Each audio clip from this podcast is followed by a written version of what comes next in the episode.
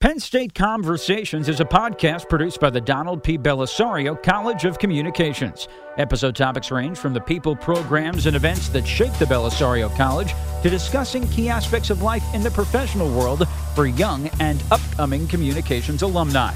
Please enjoy this episode of Penn State Conversations. Welcome to this week's episode of the Penn State Conversations podcast. I'm your host, Jerome Taylor, and on this week's episode, I spoke with Shaheen Pasha about her journey to Penn State, the work she's done in her career, and the prison journalism program she wants to bring to the Bellisario College of Communications. My name is Shaheen Pasha, and I'm the assistant teaching professor in the journalism department.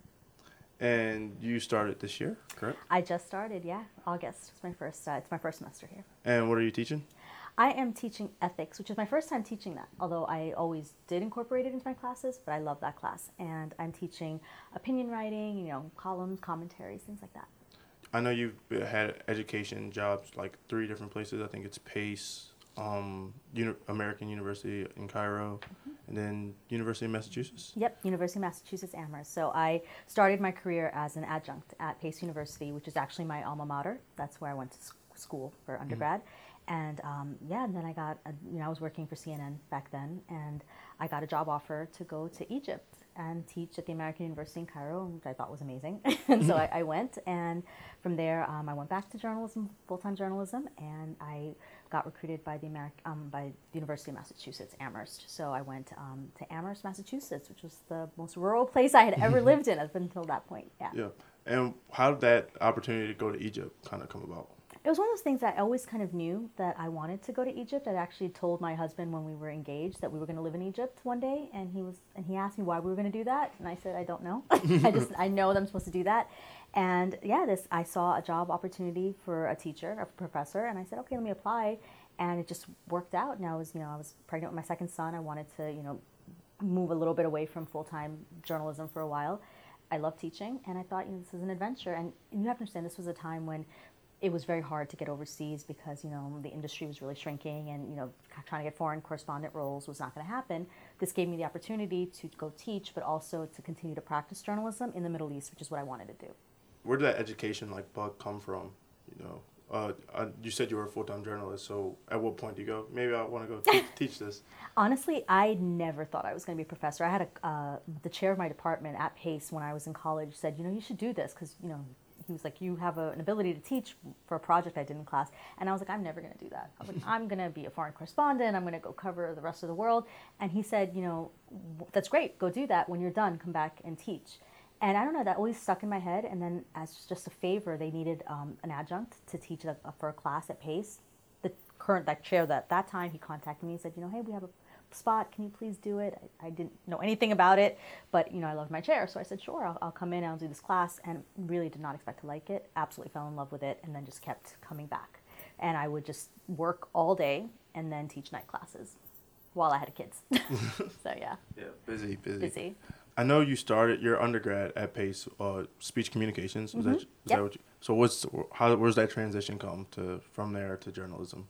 I always wanted to be a journalist. Okay. I knew I wanted to be a journalist when I was five years old. I was the weird kid that used to stand in front of the mirror with a hairbrush and report from Moscow. I mean, that's that's who I was. Um, but I w- really wanted to be in the city. Uh, I had gotten into Pace, um, you know, up in upstate New York, which is a journalism program, and I just you know something inside me said, you know, I'm from New York. I want to go back to New York. I want to go. So I decided that you know what, I'm gonna go to New York. I'm gonna be a speech major, and I'm gonna intern while I'm there. And New York is the best place for internships. So I had these amazing opportunities while a speech major. So that's kind of how it started. But I always knew from day one that I wanted to be um, a journalist. And so, I mean, that transition is pretty easy when you go. You went to Columbia for graduate school, right? Yeah, yeah, I. Um, one of the advantages of being in New York City is I had the ability to do internships at MTV and CNBC and Forbes, which are huge names, and that made it easier for me when I applied to Columbia to actually show portfolio and show, you know, like some background. So I actually got into Columbia right out of undergrad. So I was really young. I was 21 when I joined Columbia, and I think I was like the youngest person that year. And so you said you've always had like this this bug. Did you did you have like a dream story of what you were going to do, or? You know, I honestly, I had thought I was going to be a war correspondent. That was something I'd always uh, planned on. I'd always wanted to do. It was something that I'd fully set my life on. And then, you know, I had that up until I had my first kid. And then at that moment, you know, when she was born, I was like, you know, I don't think that that's what I want to do. I, you know, it's one thing, you know, you're married, my spouse will understand, but I was like, for my kid, I didn't want to do that. And then I had another kid. So when I did go overseas and I did wind up reporting from the Middle East, I was, you know, in Cairo, but then I moved to Dubai and I was covering, you know, all of uh, the Middle East and North Africa. I was more focused on, um, we did business, we did culture, we did other things, but I didn't go out and do war correspondent. But that was honestly, I think, what I'd always expected to be doing. You have. I just. I was just looking at some of the stories you've written. Oh God. so you just have a variety of things. So um, I mean, you start. One of the things that grabbed me was the birth of the hedge fund. Was oh one of your yeah. Stories. and then, um, uh, why we need more journalism courses in, in prison. Yes. Was another one of your stories. So what is maybe the most interesting story or something that you find like super passionate because you are your stories are all over the place. Yeah. No, I mean, honestly, I started my career as a financial journalist. So a lot of my career was doing business reporting. And what I didn't know anything about business. I have a tendency to do things when I don't really know what I'm doing, right? But I loved the ability to kind of bring the human side out of it. And so even that's where I started my career. But I knew I always wanted to tell stories about people more than money. But if I was going to do a story about money, I wanted to do a story about how it affected people. So I, you know, moved from like business to law, and a lot of my work actually wound up covering the legal system. I was, you know, I covered the Enron trial for CNN. I was um, actually broke that verdict, which I was really proud of. And I covered Supreme Court and I covered all sorts of things, but it always would come back to somehow law and, you know, corruption, police, and eventually, it, you know, I realized that I was really interested in reporting on the prison system and reporting about people inside incarcerated. And I'd also you know, done some of that legal. I ran a legal magazine overseas in Dubai as well. So it was something that was always part of my career. When I came back to the US, I really wanted to try something there. And I didn't want to just talk about the prison system from an outsider perspective. I actually wanted to teach um, the, I mostly work with men, male students, the guys inside how to talk about being, you know, incarcerated. And I didn't know how to do that. So I started volunteering and teaching um, the guys inside how to do journalism, how to write, how to, you know, report from within, how to just express themselves. And that like just lit a spark under me and I realized that, you know, I think everything I'd been doing kind of led up to that. And so that's sort of what my real, my passion is. So, and you are starting a prison journalism program?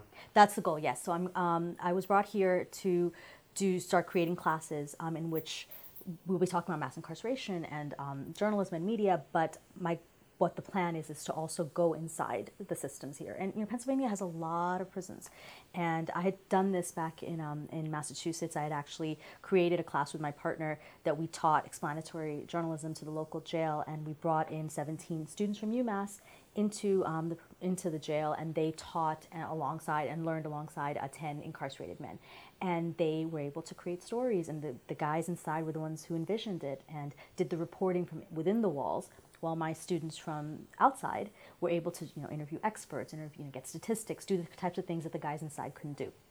That is um, something that I, a model that I wanted to, you know, do more of. So that's what I'm hopefully bringing here, and that's the goal: is to do inside out classes here, bring students from journalism here inside uh, the prisons and jails around uh, Pennsylvania. And uh, I just want to go back to something because I think it, it might have kind of just got glossed over. You said you broke the Enron verdict. Yes. Uh, what was that story like? I mean, it was at that time the Enron trial was like one of the. It was probably the largest corruption, you know, scandal that it hit, um, and it was not just about these two corrupt executives. It was about how many people working for Enron for years, 25 years, lost everything because of the actions of a couple of men who never took responsibility for it, and I was covering, I didn't cover the original Enron, you know, when originally the scandal broke, but I covered the trial, which was in Houston. So I basically spent four months commuting um, between, I was living in New Jersey, New Jersey and Houston um, for four months for the trial. And it was amazing. It was just like this amazing experience, but it also really showed me how differently um, certain types of people are treated by the legal system, you know, because having worked with other people that have committed other types of crimes, you know, it, it, they're dehumanized. Whereas these guys were still heroes. They were still these like you know very you know, articulate. Like everybody wanted to talk to them, and it was it was interesting to me even at that time. So I was covering this thing, and I honestly a lot of journalism is just literally being in the right place mm-hmm. at the right time and just you know getting this thing and always being good to all of the um, people that are around because I was nice to all of the guards and I was nice to all of the clerks and so when I was just sitting there thinking okay it'd been days of deliberation I was like okay it's not going to happen today I was booking my flight home one of the one of the bailiffs came by and he's like hey heads up verdict's in right didn't tell anybody that hmm. and so you know because I happened to be there so I was able to put that out CNN was able to like you know headline that, and then everybody was like quoting us, and then you know we were able to break the verdict. So it was, it was really exciting. And would you say that story is probably one of the biggest stories you've ever broke, or biggest stories you've ever been a part of? I think so. Yeah. I mean, I think it was just for me. It was one of my proudest moments because I was really young, and I think I was still really dealing with the imposter syndrome of do I really belong here? And that was kind of one of the moments where I was like, no, I, I know what I'm doing. Okay, this is good. okay, yeah. yeah. Uh, it's good that you bring this up because I bring this up with anyone who's practiced journalism, like this this imposter syndrome mm-hmm. of how how long did that go? How long did that happen? And once it finally did get over it, what, what were you kind of like saying to yourself? I had imposter syndrome last night. I, I, still freelance, okay? I still freelance. I, I mean, I, write for various publications and I still um, have to do stories, which really challenge me because they still tend to be a lot about legal, right? But um, I'm sitting there going, I'm not qualified for this. I don't understand this. They're going to know I don't know what I'm talking about. It, I don't think it ever really ends. I think it just becomes um, you mask it and just realize it's your job. I think I started realizing that I, after Enron, that you know what, I do belong in this industry. And I also realized all of us, every single one of us was dealing with it, right? And every single one of us, because it was a very complicated story, mm-hmm. was trying to figure it out. And um, that kind of made me feel better. So it got to the point where I was like, okay, I don't feel stupid asking this question because I guarantee you everyone doesn't know and they're just pretending. And then another, I guess, big moment is you have the chapter published, and I just want to get this book right: mm. "The Electronic Church in the Digital Age: The Cultural Impacts of Invent Evangelical Mass Media." Wow, you did your research. yes, I did. I did love that one. That was um, yeah, that was that was a really really exciting chapter. But it's interesting because it literally required me to spend hours and hours listening to Pat Robertson, and a lot of really really hateful people, right? and and so the chapter is basically about how um, the media portrays um, Islam and Judaism, right? How uh, evangelical media portrays Islam and um, Judaism, and I think that this one of the moments as a journalist, as an academic, you have to kind of just take your feelings aside and just you know do the research, do the work, and not feel anything. But there were moments when I was watching some of the the shows and listening to some of these um, really really kind of vile uh, radio segments. Then I would have to turn like turn them off because it's been, I spent hours listening to them and noting them and it makes you really kind of sad for how little people understand each other. So yeah, that was uh, that chapter. It was all about trying to explain how people who only listened or primarily listened to evangelical media were interpreting the world and their opinions about Jews and, and Muslims. Yeah. And how did that opportunity kind of come about? It was one of those things that, you know, I have written about religion. I mean, I, I like writing about religion. And I had spoken to um, somebody who was involved with it and they introduced me to the editor at the time i kind of said this is what i want to work on and he was like that's perfect I'm, i wanted to do a chapter on this and if you can narrow it to you know specifically evangelical media you know this will work and yeah it was really really interesting because it was just i was writing it from a perspective also of like a muslim american right so I start with um, September 11th, right? And as a Muslim American, that was a very, very huge moment for me. And since I actually witnessed the whole thing, you know, and I saw it in front of me and I reported on it, I think taking a step back and then doing about you know doing a story about in the aftermath of that how this community was portrayed in specific media was really interesting and i just have a question because journalistic writing is kind of just you know get get to the point get to the point yes. get to the point whereas you know you have a full chapter now to mm-hmm. kind of explore stories so how is that how is that writing different you know i think that for me um, i think good writing is good writing and even if um, it's a little bit stylistically different. Like I had more space to be yeah. able to, I think, um, expand on things. In journalism, a lot of times you have to just get to the point and, and put it out there. I try to use that space wisely, and I, I really tried to use it in my head, even though it was in an academic work.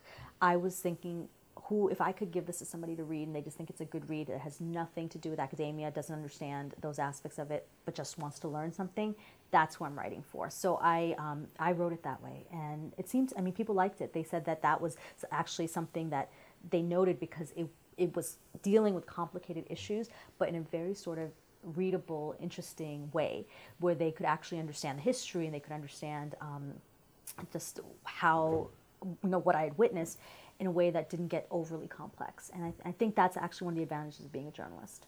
And would you ever do maybe a chapter or a book like ever again? Is it something that you enjoyed that you would maybe think about doing? Yeah, absolutely. I mean, I, I've um, you know, that was like the first real sort of academic you know chapter i've since then you know i was a co-editor of an anthology and i you know on a muslim on hijab and veiling and so that one um, was published a couple of years ago and so i also had a piece in there so i have had pieces as part of larger anthologies but those are more either memoir or essay writing as opposed to academic but i would love to you know it gave me a chance to explore something i'd never done and then um so you talked about the writing is different. What what was that adjustment like? Like in your brain, like you know, I'm a history minor, so mm-hmm. it's going back and forth from journalistic writing to you know writing for history. Yep. So how was that transition going in your brain? It was hard. I mean, because there were moments where I'm like, I could really say this in like one mm-hmm. paragraph, and I don't know how to extend this to eight thousand words. But I think that's the that's the struggle that you know journalists have in terms of reaching audience. And in that moment, I kind of just realized if I'm writing for this audience, this is not going to be necessarily for a mainstream audience. This is going to be for people that research this and you know have an intellectual desire for it. I gotta I gotta reach for them. So I adjusted my writing, um, and I went back and forth with it, you know, and I adjusted it to to really encompass the style that they that they were used to, as opposed to trying to give them something that they wouldn't find valuable. And then you know you've now done you've done public radio mm-hmm. too and and podcasting. Yeah um, what maybe drew you to that, and how the, how those opportunities come come about? You know, honestly, I hate my voice. so I think everyone does. I think yeah, everyone does. I hate my voice. I'm fine on camera, but like I never wanted to hear it's podcasting and like, definitely doing stuff for. I was doing stuff for NEPR, was never part of the the plan. And then I had um, been asked to do a reading at some sort of um, at this event where I was doing a reading about um, once again religion was a huge topic about being a Muslim American mother, right, in the current landscape. And when I had done this like personal essay, sort of almost like spoken word kind of reading, somebody from NEPR heard it. I was at the event and asked me, "Can you adapt this for us? We do this. We do these like short kind of commentary things." And when I did that, it actually, you know, it was really well received, and the editor kept coming back and saying, "Hey, you know, would you do another piece for us? Can you pitch us another one?" And so it kind of created this momentum that I had never expected to do, and it also gave me the confidence to be able to then do radio. And I, I also helped out with um, a special series that was out of uh, Washington for talking about you know the first hundred days after you know the, the election of Donald Trump and society and all of that. And so I was the kind of east. This was Washington State, so I was sort of the East Coast person that was reporting on it and cutting my own files and things I'd never done. If I hadn't done NEPR, I would never have thought I could do that. So I think it's all just about evolving. And how important would you say that skill is to just kind of be able to adapt to almost any type of medium, any type of situation? It's invaluable. I mean, honestly, all of journalism, all of your career is about reinvention. You know, if you stay stagnant in one place, you're not going to get very far. I mean, I started off as broadcast, and I became, you know, my first my first internship was MTV. I started off in music, right, and then my first official job was at Dow Jones, where writing about stocks. You know, so it's a constant evolution. But then you get to learn things and be able to use like those different skills. So when I was at Dow Jones, I was also appearing on CNBC because of their partnerships and that kind of just evolved. Then I could go to CNN. So it's just it gives you so many more skills to be able to switch from one thing to another. And then, um, what's this first year at Penn State been like? I mean, you said you started in August, mm-hmm. so what so far? What what have you? Have, do you like it? I absolutely love it, and I'm not just saying that because I just started. no, I mean it's just a really what I've noticed is that There's a lot of freedom for me to be able to do the work I want to do. And not only is there freedom, especially, and there's passion for it. Like when I mentioned that I want to do prison journalism, it's not one of those things that's, you know, well, why would you want to do that? Or do you think that, you know, people even care or the students would care? It's immediate, like, oh my God, how can I help you? Like, you know, can I introduce you to this person? Can I connect you to that person? And that's something that I've really noticed about this college that everyone has been super supportive and excited. Like it's, you know, like we want to, we want this as part of our, our you know offering. So how can we help you? And I, that's a huge thing. And what was that kind of process like to get here?